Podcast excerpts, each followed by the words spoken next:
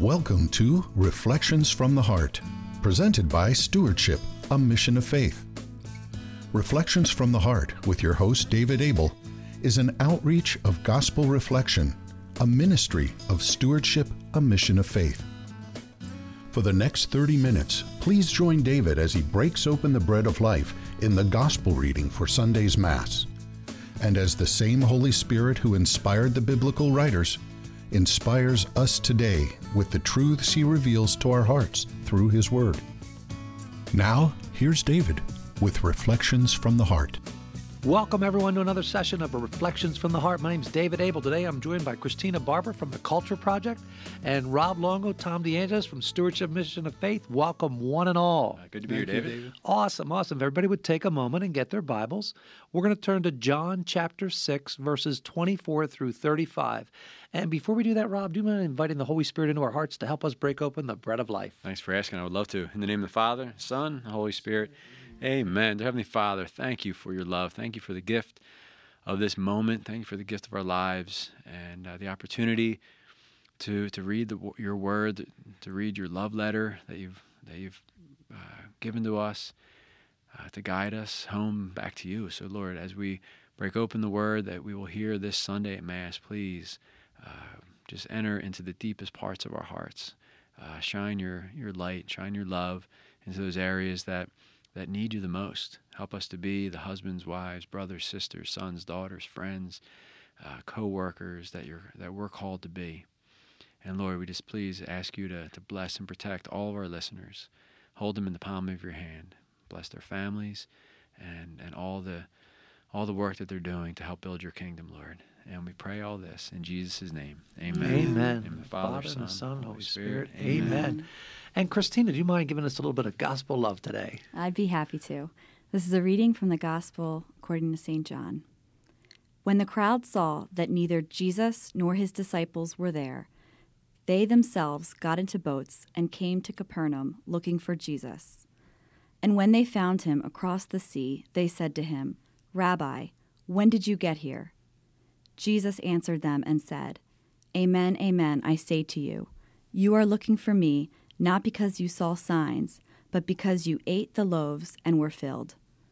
Do not work for food that perishes, but for the food that endures for eternal life, which the Son of Man will give you. For on him the Father, God, has set his seal. So they said to him, What can we do to accomplish the works of God? Jesus answered them and said, This is the work of God, that you believe in the one he sent. So they said to him, What sign can you do, that we may see and believe in you? What can you do? Our ancestors ate manna in the desert, as it is written, He gave them bread from heaven to eat. So Jesus said to them, Amen, amen, I say to you. It was not Moses who gave the bread from heaven. My Father gives you the true bread from heaven. For the bread of God is that which comes down from heaven and gives life to the world. So they said to him, Sir, give us this bread always. Jesus said to them, I am the bread of life. Whoever comes to me will never hunger, and whoever believes in me will never thirst. The Gospel of the Lord. Praise, to you, Lord Jesus Christ can never just read the words at the end. I am the bread of life. Whoever comes to me will never hunger. Whoever believes in me will never thirst. The, you know, the, the song for me always comes in. You know, I am the bread of life. Mm. So you just start singing that. So it's a beautiful song to get to get stuck in your head. And that uh, that sentence, you know, I am the bread of life. Whoever comes to me will never hunger. I put the word spiritual hunger because we're human beings. We're both physical, human, and beings, spiritual. So Jesus is saying He is the bread, and that when we go to Him, we won't spiritually hunger. He will fill us to overflowing. And whoever believes in me will never thirst. This is a spiritual thirst. This is the ache of our heart. Every human heart is looking for love. Too many times we look in the wrong places. We look to the world when we don't look to the one fulfillment of that true ache of our hearts, which is Jesus Christ. So for me, you know, this this this ache. I had this 11 years ago. I tried to buy stuff and fill the hole. I tried to do things to fill the hole. I went into the world and I was dying. I was drinking salt water, thinking I was quenching my thirst, and I was dying. So for me, boy, when I came to know Jesus and continue to grow in deeper and deeper, not just personal, but an intimate relationship with Him every day in and through my Catholic faith, oh my goodness, there's a great ache to be fed spiritually every day. There's a great ache to be drinking that that living water which is Christ himself. So for me, going to daily mass and truly receiving Jesus, who is the bread that we were given, we receive the body, blood, soul, and divinity of Jesus Christ in the Eucharist. My goodness gracious, these people went to look for him in boats across seas. I could just go right down the street to the local church. But for 46 years, I never did that. I didn't know Jesus. I didn't know he was there. I didn't believe he truly was in the present in the Eucharist. If you knew you got a free ticket to see Jesus, to meet him, to have an intimate relationship with him, and an experience where he shared himself with you fully, completely, held nothing back, he shared his divinity with you in the Eucharist, would you go? Absolutely. but we have that invitation every day. Jesus says, Seek me and you'll find me. Knock and the door will be open. He's there in every Catholic church, everywhere around the world. He's fully present in the tabernacle, at adoration, and in the Eucharist. It doesn't get any better than that. Wake up. Do we realize that? And, and every visit that we make consoles his heart. And uh, David, you and I were talking about this earlier about consoling the heart of Jesus, the beautiful work uh, from Father Michael Gaitley. And once I read that book, it just that was such a, a game changer. It's a, a, do-it-yourself weekend retreat, and I think it's it's um, it's based on this the spiritual exercises of Saint Ignatius and uh, beautiful do-it-yourself self-directed retreat that you can do it in a couple days. And once I read that and and truly understood that everything that we say, think, do, we have an opportunity to console the heart of Jesus. So if everything we say, think, or do could console his heart, then the opposite is true, or the you know the, the counter to that is true. That everything we say, think, and do has the potential to, to hurt his heart. Right? He's he, his is a human heart, fully divine, fully human. That that human heart is beating with with love for us, and you know he's revealed to saints throughout the ages that that that unreturned love or just that lukewarmness or indifference is what hurts his heart the most. So David, when we wake up you know early in the morning to be with him at mass to receive him or when we go to adoration to, to visit with him or just hang out with him we're consoling his heart. We're consoling the heart of the savior the heart of of, of the god who, who loves us so much. So uh, so thank you for for that exhortation that encouragement. Um, if you haven't tried a daily mass that's when mass came to life even when i was going to mass every sunday um, even before i really knew why i was going you know, I would just kind of go and a lot of distractions. But Mass truly came alive when I when I went to daily Mass. So if you've never tried a daily Mass, just try one, one a week. Just make that commitment for you know for the next few months. Just one extra Mass a week, in the beautiful silence of a daily Mass, and just ask God to to just to to open up the reality of what's happening there. That heaven is coming down to earth, and, and we get to to participate in that that beautiful miracle. It's uh, it is a gift. It is a gift. You know, Rob, when you mentioned about daily mass, I was just thinking about, you know, my my own journey to to to coming to a, a, a daily, you know, a daily mass um, participation. And I remember um, that I had an older sister who passed away when I was very young, and I remember she was sick for a while, and my dad used to get up every morning and go to mass to pray for her and um, we used to do rosaries at night for her. But um, I used to get up and go to mass with him when I was, you know, three, four, you know, and uh, I just remember that as being a very peaceful time and something that we could do for her while she was sick, you know, before she passed away, and. And then I got out of the habit. I mean, I always went to weekly mass. I never really drifted too far away from that. And but uh, when I got to be um, I guess I was in my late 20s, early 30s, no, late 20s. Um, very difficult time when I was teaching school. I was kind of had to make a decision whether I was going to stay teaching or I was going to go and you know get out and go into the business world. And and uh, I remember thinking, well, why don't you go to Mass? I mean, Jesus can help you with this. So I, I went once a week in addition, and I, I was teaching at a Catholic school, so it wasn't a big stretch. But uh, then I went twice. Then I started going three times a week. And I, the summer came, and I just was able to go every day. And, and I've never looked back since then. And that was over th- almost 35 years ago. Praise God. But, That's uh, awesome. But it's ex- exactly right. I mean, it's just once you get into that, and I have to remind myself, you know, it's difficult sometimes. Um, it's almost more difficult when you feel like you're close to Christ because you need to grow closer every day. And if you stay in the same place, you don't realize you're really drifting away over time. So I've never had a big conversion experience. I've had a lot of little conversion experiences over my life. And a lot of times you drift to the point where you look back and you say, sure, I'm going to Mass every day, but am I really do I really understand this as the wedding feast of the Lamb? Am I really engaged in this, you know, in this in a passionate, loving way with with Jesus in the Eucharist, you know, and you have to kind of look at that. But that's part of the experiences, and I don't think you get to that uh, unless you start to to give something of yourself to Jesus in that daily participation. So even if you're even if you're not participating daily now, not engaged in the Mass daily, go once a week, go twice a week, you know, if you can, whenever you can work it in, because I think that's exactly the way that Jesus, you give him that little crack and he just, he comes in, he comes in the door.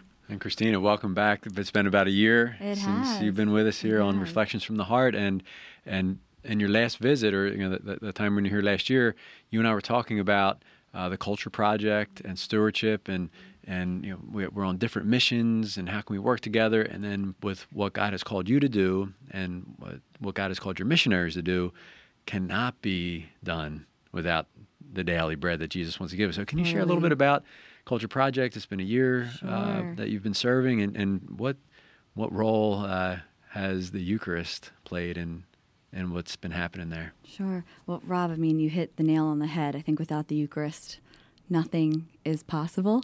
And I really see us all as on the same team with the same end goal, just uh, going about it in, in different ways. But the Eucharist is the, the source, the summit. It is the the fuel that keeps all of us going. The the Culture Project has a really lofty, grandiose vision, a goal, a goal of restoring our culture to right ordered relationships between man and woman and man and God. And um, we really believe that through living a life of virtue, through the striving for sainthood, that's how we're going to change the world. And uh, we speak a lot about dignity, dignity of the human person, um, about sexual integrity, chastity, knowing who we are as male and female.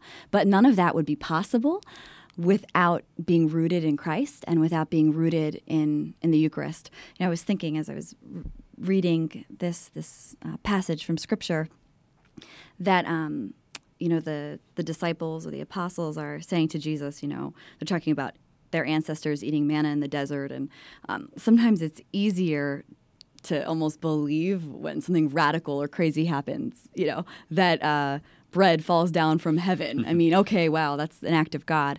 But I think sometimes it's it's harder to see the Lord in the simple everyday, and in the Eucharist, our Lord comes to us. It's extraordinary. It's truly extraordinary. But in a way, it's simple and ordinary, and, and the Lord looks just like a, a wafer, a host. It, it seems so simple, but really, this is the, the greatest miracle. But anyway, sometimes it's harder to, to believe and to see um, the truth of the, the greatest miracle in everyday, ordinary things. Um, but I think without being rooted in the true miracle in, in the Eucharist, um, will be will be fruitless. You know, the missionaries of the Culture Project all make a commitment to attend daily Mass, to receive the Eucharist daily, and also to make a daily Eucharistic Holy Hour. So every day they spend an hour before the Blessed Sacrament outside of attending Mass. And I am convinced that the fruit of our mission comes from that. I'm convinced that the hearts and minds of the youth that we speak to are changed and transformed not because of any fabulous teaching we give or because of how articulate our missionaries are, but it's because they're rooted in Christ, they're rooted in the Eucharist. And I think when we make the Lord priority in our day, receiving the Eucharist a priority in our day, you kind of can't go wrong. Um, you can't have a truly bad day. If, if you get to Mass and receive Jesus in the Eucharist, no matter what else happens in your day, nothing else could be more important than that.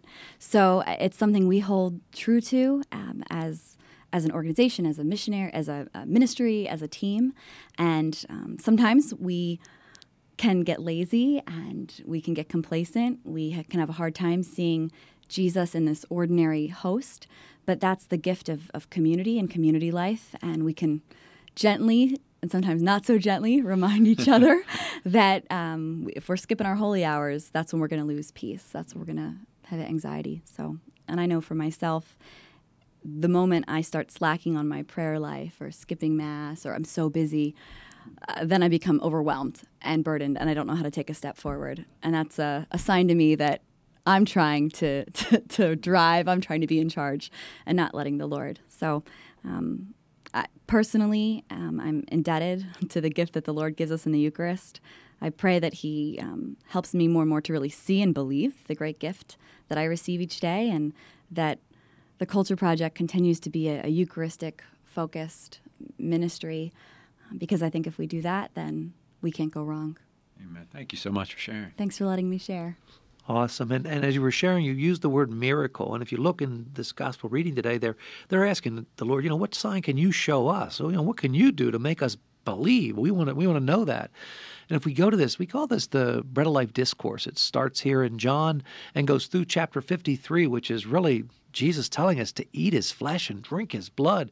Unless you eat the flesh and drink the blood of the Son of Man, you have no life in you. And he tells us here it says it really plain and simple. It says, um, do not work for food that perishes. Well, that would be normal bread, normal wine, that would perish, but for the food that endures for eternal life. What food is that? And here it says, which the Son of Man will give you. And he goes on to say that he is the bread of life. And that takes us back to the, the Last Supper with the upper room with the apostles, where Jesus takes the bread, says the blessing, and breaks it, and says the words, This is my body. Take and eat of it. Think of that. He doesn't say this is a symbol of it, this is a sign of it. He says, This is. This chalice, this cup, this is the cup of my blood, not a sign, not a symbol. It is what it says. You know, and so as we continue to read this bread of life discourse, we come to understand, you know, Jesus continues here. So Jesus said to them, Amen, amen, I say to you, it was not Moses who gave the bread from heaven. My Father gives you the true bread from heaven. For the bread of God is that which comes down from heaven and gives life to the world. Again, we're talking about this the Eucharist, the bread of life. There's an exchange that takes place. The priest offers up the bread and the wine for the Holy Spirit to take it and replace it with the true bread, the spiritual bread, Jesus Christ present in that, that host, body, blood, soul, and divinity. As he speaks here of Moses, Moses was given earthly bread, you know, to eat on the journey to the promised land. Well, that was prefiguring the Eucharist, which gives us that spiritual food that strengthens us for this journey. This is not our home. This is not our home but to give us spiritual food for the journey for us home to heaven. And it lasts how long? For eternal life. So for me, this whole bread of life discourse, it just fascinates me, fascinates me. And the more I come to understand, the more I want to understand more. I do not want to miss any opportunity to receive Jesus, but also to share the good news. Share the good news. This is truth. You know, one of the things the Lord has me doing, Jesus taught by asking questions. And I want to ask my brothers and sisters in Christ that don't have this understanding show me in the Bible where Jesus' words, where he corrects them and says, Oh, no, guys, I'm only speaking symbolically. Oh, hey, hello? This is only a sign. I'm not really referring to it as my real. No, what happens in that story in, in verse 53 and on? He lets the Jews, they say, huh, we're out of here. You can't drink and eat his flesh and blood. The disciples who followed him around, his fo- they left. And finally, he turns to Peter, my man, and says, Yo, what are you going to do? And listen to Peter's words. He says, You know, where are we to go? You have the words of eternal life. What words did Jesus just speak? You must eat my flesh and drink my blood. My flesh is true, true food, my blood is true drink. And I love the part where he says, And I love this sentence. This is the one that changed my life when I had my conversion event and came back to the Catholic Church and opened up to it as a cradle Catholic 11 years ago. Is he said, The bread that I will give is my flesh for the life of the world. Well, he truly gave his flesh. It wasn't a, a, a, a fake, he gave it fully completely. He died on the cross for each and every one of us. So he gave us his flesh. Well, he just told us that flesh, that same flesh, is the bread. Isn't that amazing? But there's so many, so many people walking around, they don't know it. We need to help them wake up to this beautiful truth. For over 1,500 years in Christendom, Catholic Christendom, all Christendom, there was no question, no argument. But something happened almost 500 years ago. And people decided they could decide whether it's a sign, a symbol, or this or that. And it's so sad they've gotten so far away from this beautiful, beautiful gift where Jesus, the bridegroom, intimately comes to each and every one of us and helps us on our journey. So may God open our hearts, our minds to this amazing truth, and may we share this truth with love, humility, and courage with our brothers and sisters. You know, and go to the Bible. Ask them to help you understand where Jesus changed his words because he didn't. And maybe that'll help them understand this beautiful truth and encourage them. Go back to the beginning. Go back to all the church fathers, 100 AD, all of them. Go back to the Didache. Read it. They all believed in the real presence. There was no question. And I think too, you, I mean, all of that research is valid and valuable. The thing that I've come to appreciate over the years of, you know, being being in the presence of Jesus is that it, if you come to understand how deeply Jesus cares, how much his heart is for us, it almost it, it almost requires that the Eucharist be what he what we believe it is. Because how else would he he leave himself to us and be present everywhere at all times in the world?